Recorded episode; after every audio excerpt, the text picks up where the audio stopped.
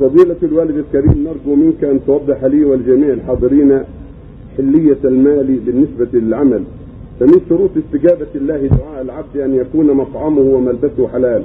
والمشاهد أن معظمنا من الموظفين في الدوائر الحكومية قد يحصل من الشخص أن يتأخر عن حضور بداية الدوام أو الذهاب مثلا ساعة ثانية في بعض المصالح الحكومية والخروج من العمل أثناء الدوام لقضاء بعض الأعمال بعد استئذان رئيس القسم وليس الرئيس المباشر أو بدون استئذان. قد يكون كسلان وقد يكون ليس لديه الراحة الكاملة حيث بعض الموظفين قد يغفو في المكتب بعض الأحيان أي ينام. فما رأي فضيلتكم؟ جزاكم الله وفقنا وإياكم لدخول دخول جنته.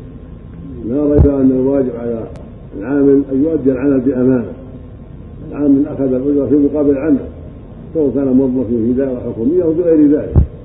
الواجب على العامل أن يجتهد في أداء العمل وأن يحفظ الوقت الذي تمت الإجارة على العمل فيه. هذا هو الواجب عليه. فإذا فرط في شيء من ذلك في أسباب لقرر ذلك من عارض منعه من شيء من ذلك أو نوم منعه من ذلك لم يتعمد ذلك فنرجو أن يكون ذلك في جنب العفو.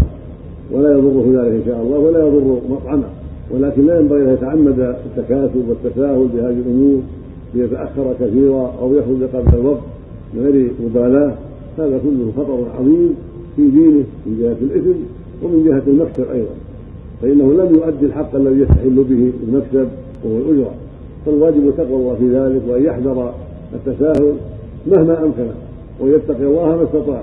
وما فات من ذلك من الشيء اليسير الذي يفوت فوات الحظ لأعذار عارضة ونرجو أن يعفو الله عنه